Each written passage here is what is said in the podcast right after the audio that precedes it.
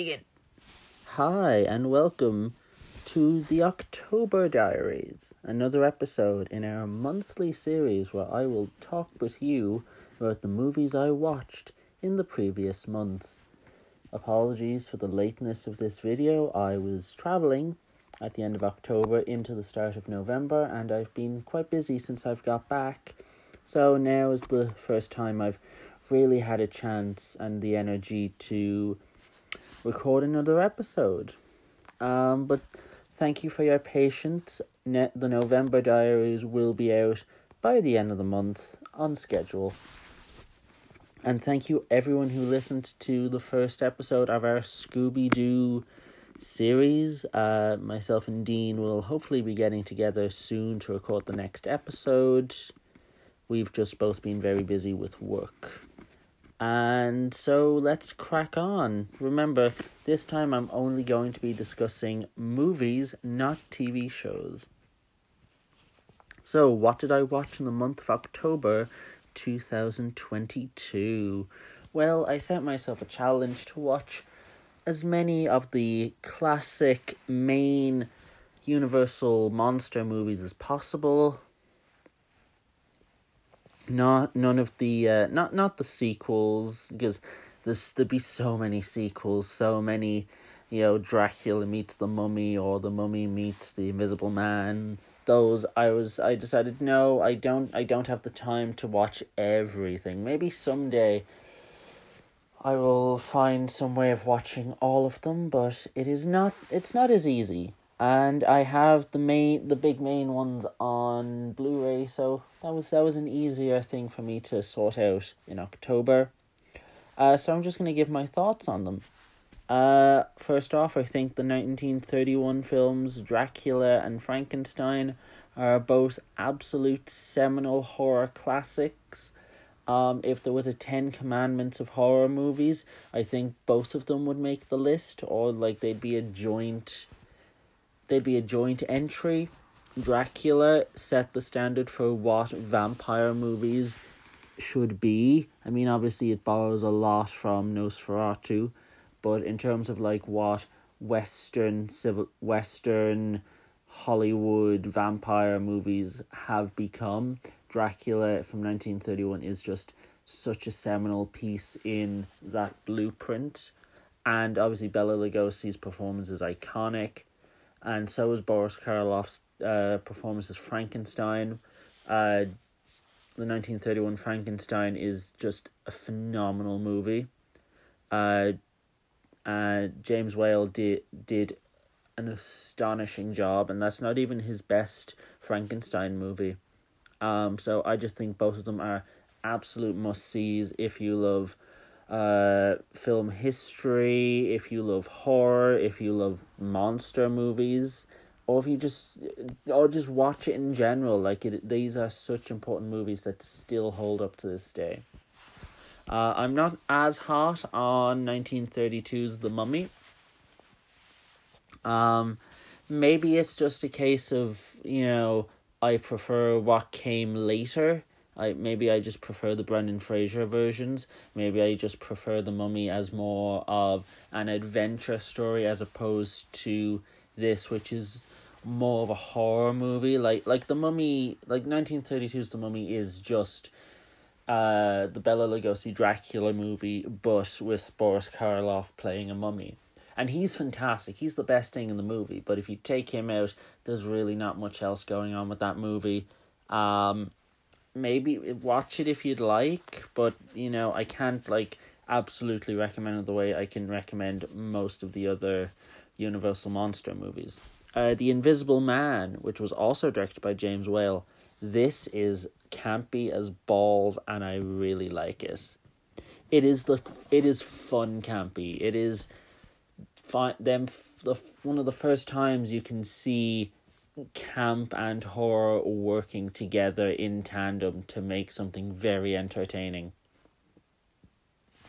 And it's got Claude Rains in it, and what could be bad with Claude Rains in it? The man is just fantastic. Uh, I watched Bride of Frankenstein, which is one of the greatest horror movies ever made. Scratch that, I think it's one of the greatest films ever made. If you're looking for a list of perfect films, like straight up, not a single thing is wrong with them, not a, there's, there's no weak point, there's no Achilles heel, everything is just on the point mark perfect Bride Frankenstein. It is a masterpiece. It is James Whale's masterpiece, and it is a movie that everyone should see in their lifetime. It's fantastic. I cannot recommend it enough. Uh, I also uh, I watched The Wolfman from the nineteen forties. It's the blueprint for all werewolf movies that came after, and for good reason. It's a good watch. It is a very it's a fun movie. It's a creepy movie. It has the best fog I have ever seen in a movie. And if it wasn't for the fact that an American werewolf in London exists, it would probably be still to this day the best werewolf movie ever made. Plus, it's got a little bit of Bela Lugosi in it. You can never go wrong with a little bit of Bela Lugosi. And then I finished off this run of Universal monster movies with Creature from the Black Lagoon, which is a very interesting one in the canon of the Universal monsters because it came in the early 50s and it really feels like this transition point at the very end of the series when the Universal monsters they're all wrapping up, you know, all the sequels and spin-offs and interconnected movies they've all kind of come and gone and the creature from the black lagoon is kind of the final the last hurrah. But the creature from the black lagoon also feels like it's moving into the cheap campy B movie sci fi horror of the 1950s. So it does feel like it's a meeting of two generations, two eras of old school Hollywood horror, and I think it works as both, which is interesting. It's not my favorite of the series, but I still like it more than I like The Mummy. Um, so I would say, I'd say watch it. It's a good time. It's nowhere near the level of Dracula or Frankenstein or Bride of Frankenstein. Uh, it's not even as good as The Mummy, uh, not not the mummy, uh, the Wolfman, but um, it's still a good time. Um, and then what cur- what other current movies have I seen this did I see in October? I saw The Banshees of Inisherin and it is one of my favorite films of the year.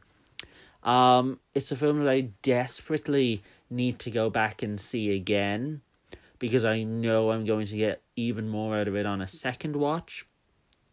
It is somehow one of the most devastating films of the year, and also maybe the straight up funniest film of the year.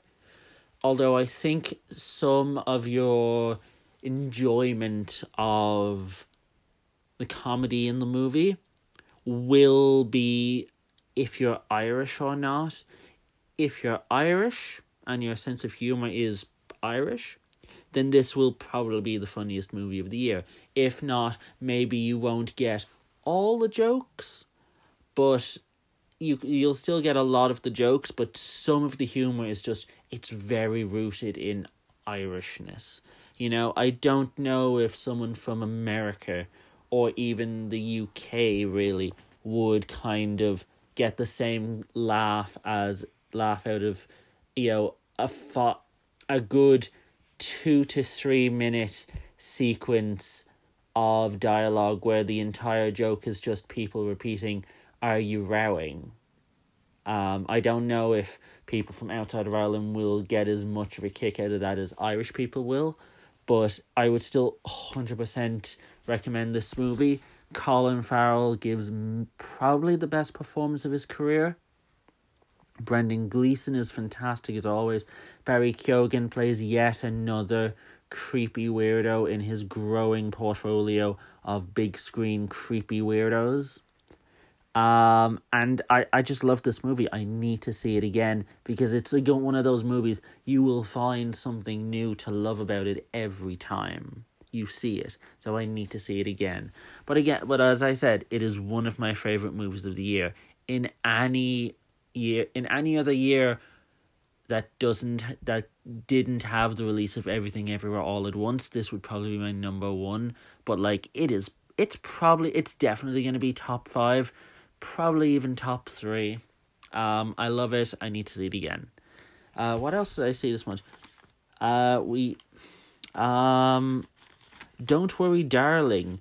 Definitely not going to be on my list of favorite movies of the year. Um, this movie wasn't the complete and utter dumpster fire that I think some people were making it out to be to an extent, I think some people were a little bit harsh on it because of all of the drama surrounding it in the pre release, all the on set drama, the whole does Florence Pugh and Olivia Wilde dislike each other thing, the Harry Styles stuff, whatever. And I think that kind of formed a black cloud around the movie that was that it wasn't able to clear no matter what it did obviously it didn't do enough because it's not a great movie. It's it's like a two and a half stars out of five at best. Um and it just kind of feels like you know someone had an idea for a black mirror episode wrote down a first draft of the script took it to charlie brooker who does black mirror and charlie brooker said no thanks, you need to flesh this out a good bit more. But then someone found that first draft of the script for the episode and turned it into a feature length movie without any fleshing out whatsoever.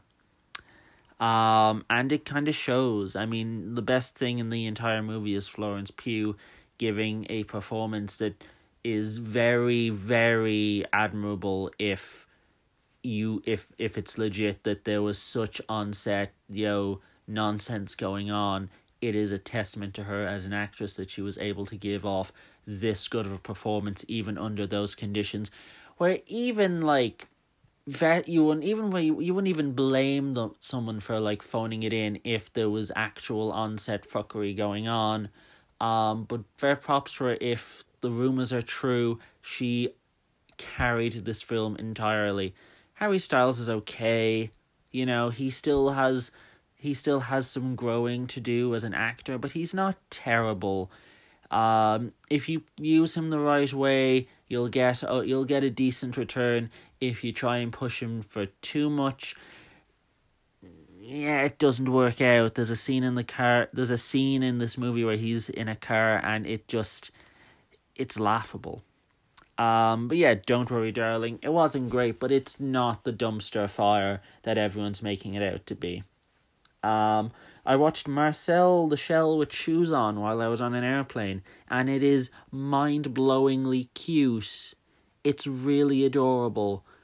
But once you look past how cute it is, you kind you also realize, oh wow, this is quite deep on levels you didn't expect. Um, I would recommend it's a really cute movie. It's a movie you can show your kids, but I think it might go a little bit over their head. Um, it's one of those movies where visually it looks like it's for kids, but story wise, it's probably more for adults even. Um, I watched Moulin Rouge, which was a first time watching for me. Um, sometimes Baz Luhrmann's style doesn't fit. Baz Luhrmann's style didn't fit The Great Gatsby. I don't think it fit Romeo and Juliet, but it was just but the nineties Romeo and Juliet with DiCaprio was just so weird, and um, DiCaprio and Claire Danes just about kind of made it not a mess. Like it's a like Romeo and Juliet is a mess, but it's an it's a fascinating mess more so than any other Baz Luhrmann film. But with Moulin Rouge, it's a case of his style worked. It fit what this was meant to be. It's so extra. but I can't imagine this movie working if it wasn't so extra. Like a low key version of this movie would not work. It would be lifeless, it would be depressing, um, and it and it just wouldn't be true with what this story is. It is a story of young love told by a bright eyed, naive young bohemian. You know, like it it works. It is Baz Luhrmann style working, and I enjoyed it. Some bits were cringe, but overall, it wasn't bad. It was alright. It was decent. Um, uh, I watched The Redeem Team, which is a Netflix documentary about the 2008 Olympic men's US basketball team. Um, and their kind of their quest to redeem themselves after a bad showing at the 2004 Olympics. Um, it's made by the same people who made The Last Dance, which, if you remember, was a Michael Jordan uh, centric mini documentary series that came out during the COVID lockdowns in 2020 and is probably the best sports documentary series ever made. Um that The Last Dance blew my mind in 2020. It was one of the pillars of my first lockdown in 2020 like that helped get me through. That was one of the shows that helped get me through every week. Um and the redeem team it's always going to be in the shadow of the last dance because it does feel to an extent like the a logical sequel and it does feel like a spiritual successor to what the last dance was because the thing with the last dance was it felt more than just a basketball thing. It felt like it was the story of Michael Jordan, but it was also the story of America in the 90s to a wider degree. And now here comes this series about, to an in a little bit, but not as much, uh, America in the 2000s, post 9 11 uh the after the Iraq war like it like that's mentioned every now and again as like, oh this this is a reason why so and so didn't want to compete at the Olympics in 2004 or some other excuse like that. Um so like yes and but it's just not as interesting a story. Like it's an intriguing story for a for like an hour and 40 minute documentary. Um but it does kind of have some identity problems because about halfway and just around the halfway mark it kind of turns into being more about Kobe Bryant. Um, and I'm just kind of like, well, are you trying to tell the story of this team or are you trying to tell the story of Kobe Bryant? Because it's kind of you're kind of trying to do two things at the same time, and I don't think it's fully working at doing both. So either just focus on one or just do the other. Um, but it kind of, it keep it gets kind of back on track, and you know it's a nice documentary. It's nothing special, but you know if you watch The Last Dance and you're like, oh, I I want to watch kind of something more that's like that, something that's like that, then the Redeem Team is right up your alley. Um, I watched I Love You Man which I quite enjoyed. It's interesting because I looked up afterwards kind of what how this movie was received at the time and it's weird it had at the time it had this kind of label as a wannabe Judd Apatow movie but if you look at I Love You Man compared to the Judd Apatow movies at that time you know knocked up 40 year old virgin funny people it would have been about a year after what was it would have been actually I think it was the same year. But like essentially I Love You Man is aged way better than Judd Apatow's movies from that time. And it feels more in keeping with what kind of mainstream studio comedies the ones that we get these days probably dropped on Netflix or whatever it feels more like what those are today than any of the Judd Apatow movies do. I Love You Man feels like a natural forefather to the style of Hollywood comedies that we get these days, which are more kind of vibes over conflict comedies. You know, like a lot of this movie is just vibing with Paul Rudd and Jason Segel, and it really does feel like that set the tone now because a lot uh, you get a lot more movies these days that are kind of prioritize the vibes and the characters interacting over story and even the comedy to an extent, but the comedy comes from the vibes as opposed to like actual story or narrative or conflict. Uh, so I feel like I Love You Man was more influential long term than the Judd Apatow movies, and uh, like I said, it, it has aged better than most of the Judd Apatow movies of the two thousands. Um, also, it's one of those movies where you watch and you're just like, holy shit, who isn't in this movie? Like, this movie is a Jason Bateman away from just being a calling card for the next 10 years of Hollywood comedy stars. So many names in this movie pop will pop up again, you know, later on. You've got young Andy Samberg in here. You have I can't remember his name, but he plays Charles on Brooklyn Nine Nine. You have so many future big names in comedy in this movie, and it's just it's it's it's just wow. I also rewatched Top Gun Maverick while on an airplane, which is kind of ironic. Um, and it's even better on a second watch. I'll I'll be honest with you. I mean, you know, it is just old school, simple blockbuster cinema spectacle done right. You know, it's a, it has a, it's a simple story. It's nothing fancy. It but it doesn't try to be anything fancy in a way that it's profound, but it it sneaks up on you. You know, it lets itself be a little cheesy. It lets itself be a little, oh look, you remember this thing from the last film? It's like this, but it's a bit different. Like it like it's not ticking off, yo, a, a list of nostalgia things. Yes, some of the nostalgia is very blatant. Like the opening is literally a recreation of the original opening. It does have a shirtless beach game. This time it's a game of football, not volleyball. Um, you get one or two original cast members coming back. Um, and yes, the love subplot with Tom Cruise and Jennifer Connelly is ridiculous and cheesy, but it's nice cheesy. It's summer blockbuster. You know, you go, you enjoy, you eat a lot of popcorn when you see it. You know, old old school. They don't make blockbusters like this anymore. You know, not not everyone is quipping all of the time.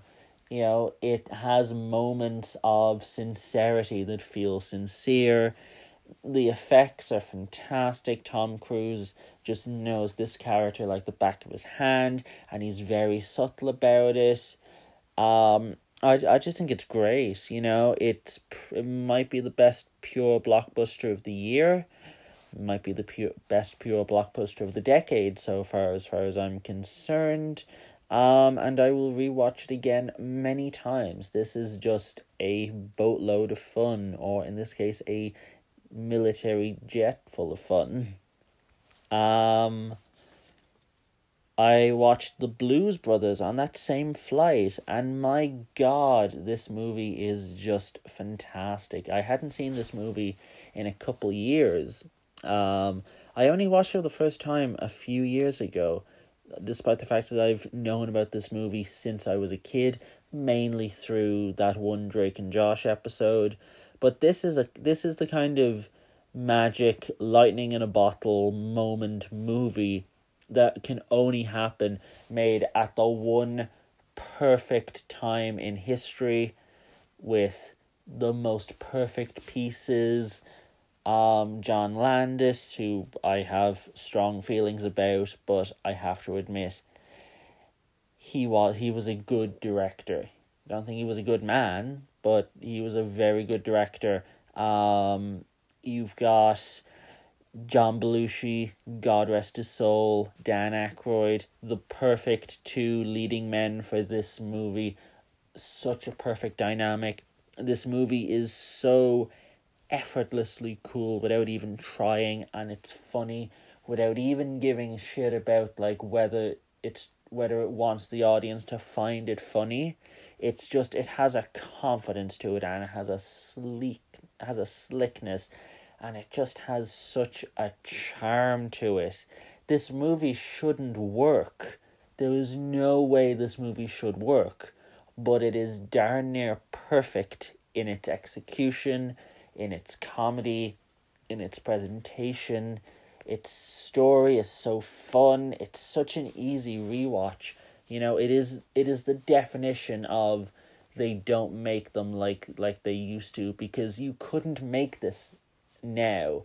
You couldn't. They couldn't even make it again when they did the sequel years later in like was it like nineteen ninety nine or two thousand. Um, so they couldn't make it when they made the sequel. They couldn't make it today because it just wouldn't work today. I their our culture is not where this movie needs us to be for another Blues Brothers to ever happen, and there sh- and it shouldn't happen again we shouldn't have even gotten a sequel. This was just a perfect, magical, one time thing. And it's just tremendous. And it makes car chases and car smashing into a goddamn art form. It might be the best car movie ever made, personally speaking. I also watched Blonde, the Marilyn Monroe biopic directed by Andrew Dominik and this is a very pretty movie visually. It looks great. The cinematography is gorgeous at times. But my god, on the inside, this movie is ugly. It's exploitative and it's a nasty experience that has nothing really of any note or value to say about who Marilyn Monroe was or what she went through besides pointing at all of her sexual abuse and all of her mistreatment throughout her entire life and just being like, oh, look at her. God love her, wasn't she such a victim? Despite the fact that there was a lot more to Marilyn Monroe than just the tragic things that she went through. And even then, it and it never bothers to show her as anything other than a sexualized victim or an object, which you know, I'd un like, I'd understand if that's what you're wanting to do, but like, it it doesn't even do that well. Like, try and say something about how it's wrong. It doesn't even say that. It just shows. It is just. It's it's exploitative, and there's just been so many Marilyn Monroe biopics and movies now that like we don't need another you know? We don't need to know this we don't need to be told again how tragic her life was when this movie even takes some of the nice parts of her life and turns them sadder than they prob they were you know and i don't want to be someone who just said who want who's in that camp of oh, men shouldn't make these kinds of movies anymore. But it's 2022, and I feel like this movie would have been so much better if it had been made by a woman, or maybe even just someone who gave a damn about Marilyn Monroe, because Andrew Dominik surely doesn't. I've seen I've seen his movie about her. You cannot tell me he actually cares about her or her story because she just feels like an object. She just feels like an object for the camera to oogle and you can tell me, oh, it's it's appropriate because this and that. She was a real person who had a very tragic life and this movie just feels exploitative and shallow.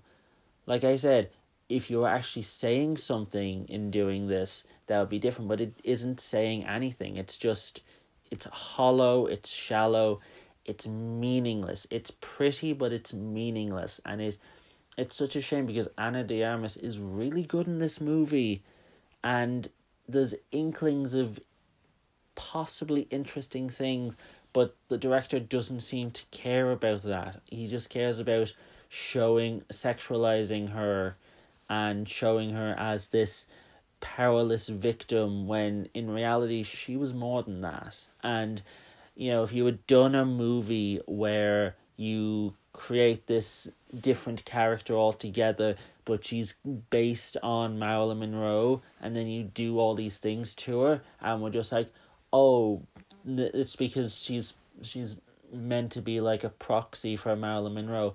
Maybe that'd be a little bit better, but you're not even like bothered to do that. You're just lazy and you just call her Marilyn Marilyn Monroe, and it's it, it's it's such a disappointing movie because this could have been great, but maybe it was always meant to be this way. I watched Bedazzled, which is a comedy from the year 2000 directed by Harold Ramis starring Brendan Fraser and Liz Hurley. And this is this is kind of an underrated gem in terms of comedies that are both simultaneously bad but simultaneously really good and really entertaining. Like it's such a silly premise. Like, you know, Liz Hurley plays the devil and she's sexy, and Brendan Fraser plays this computer nerd who wants to impress a girl. So the devil kind of grants him a, a certain number of wishes and it's basically just an opportunity for Brendan Fraser to show off his comedic range as an actor. And my god, he knocks it out of the park. This is genuinely one of the greatest comedic performances I have ever seen from an actor. Whether they are primarily a comedic actor or a serious actor who's turned to comedy or vice versa. Just straight up, this is one of the best comedic performances I've ever seen. It's one of the closest I would say we've gotten to a modern day Peter Sellers style of playing multiple characters and they're all really funny.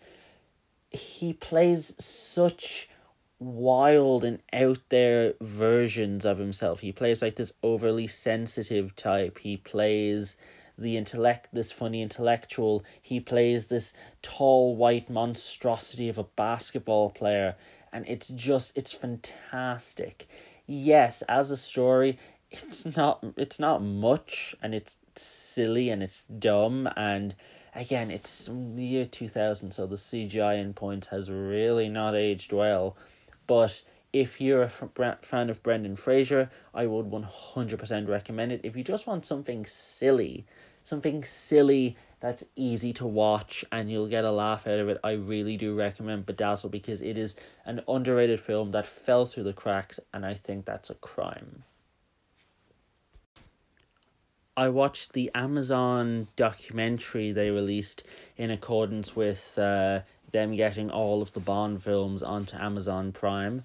Uh, the Sound of 007, which could have been a very cool documentary about the history of the Bond songs, and at times it is it is nice. Like I learned little tidbits. You know, I learned how there's a connection between Michael Caine and the Bond theme song. But what I could have done without was the amount of focus on Billie Eilish because why on earth would I watch a James a documentary about Bond songs, me as a Bond fan, why would I watch that to learn more about Billie Eilish and her Bond song, which was okay? It's not the best Bond song ever, you know. I mean, I'm always here for a I'm always here for a documentary called uh that just talks about how amazing Hans Zimmer is. You know, fair play to Hans Zimmer, he is incredible. But I really could have done without the amount of Billie Eilish focus, so that just really annoyed me, you know.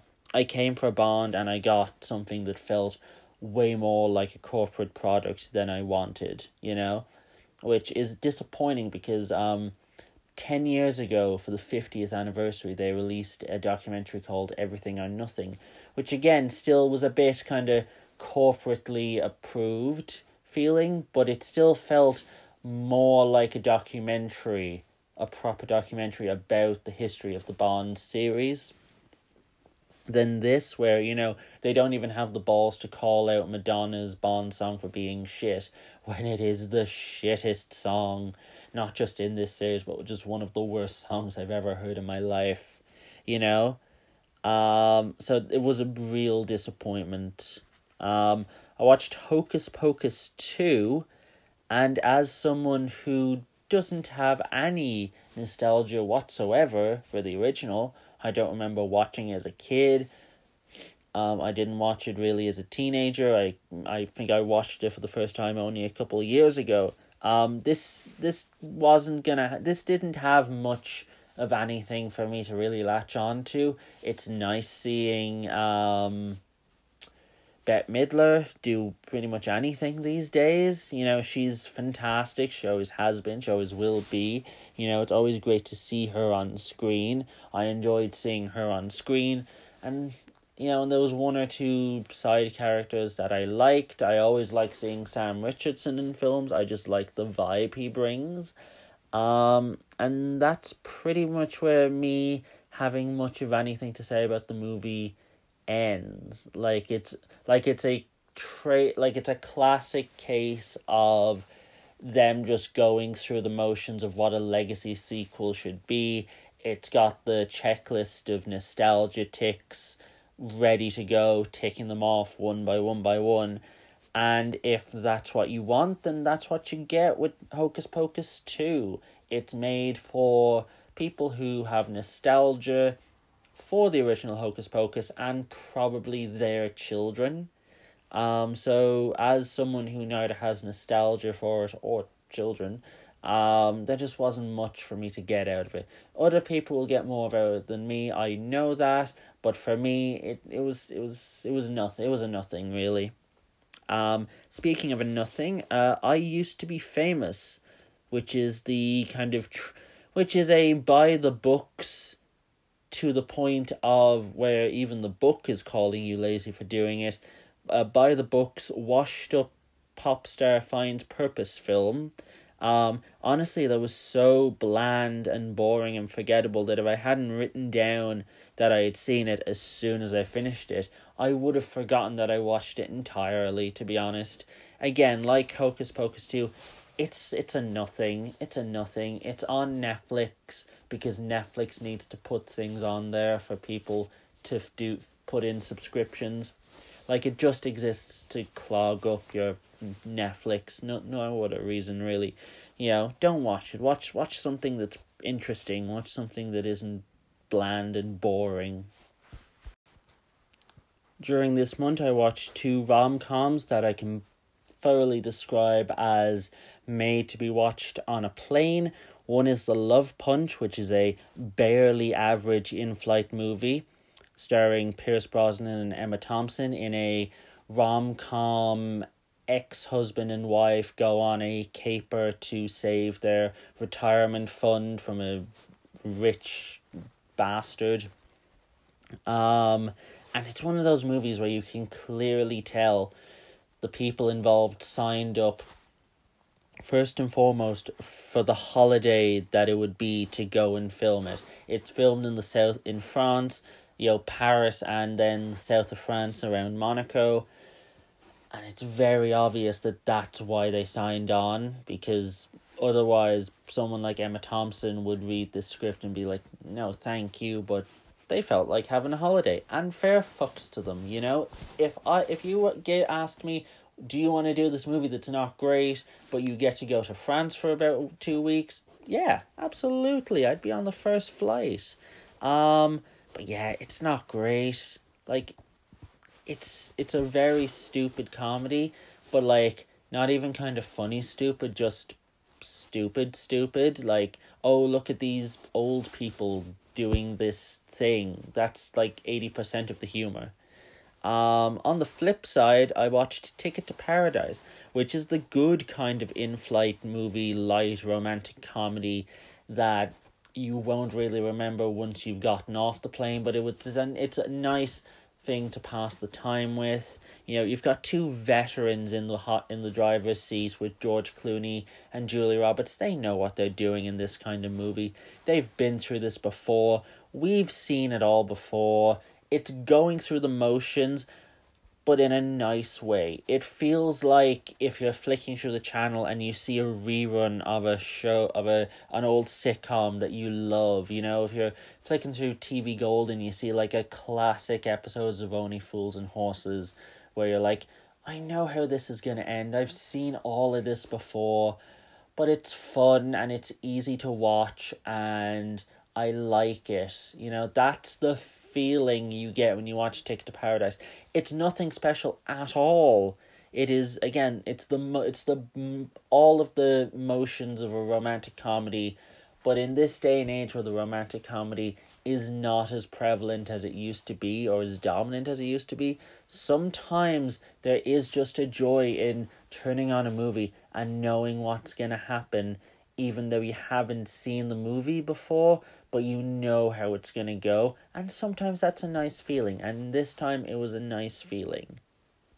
Um, and then Rogue. I watched Rogue Mission Impossible Rogue Nation, uh, just before I went away on my holidays.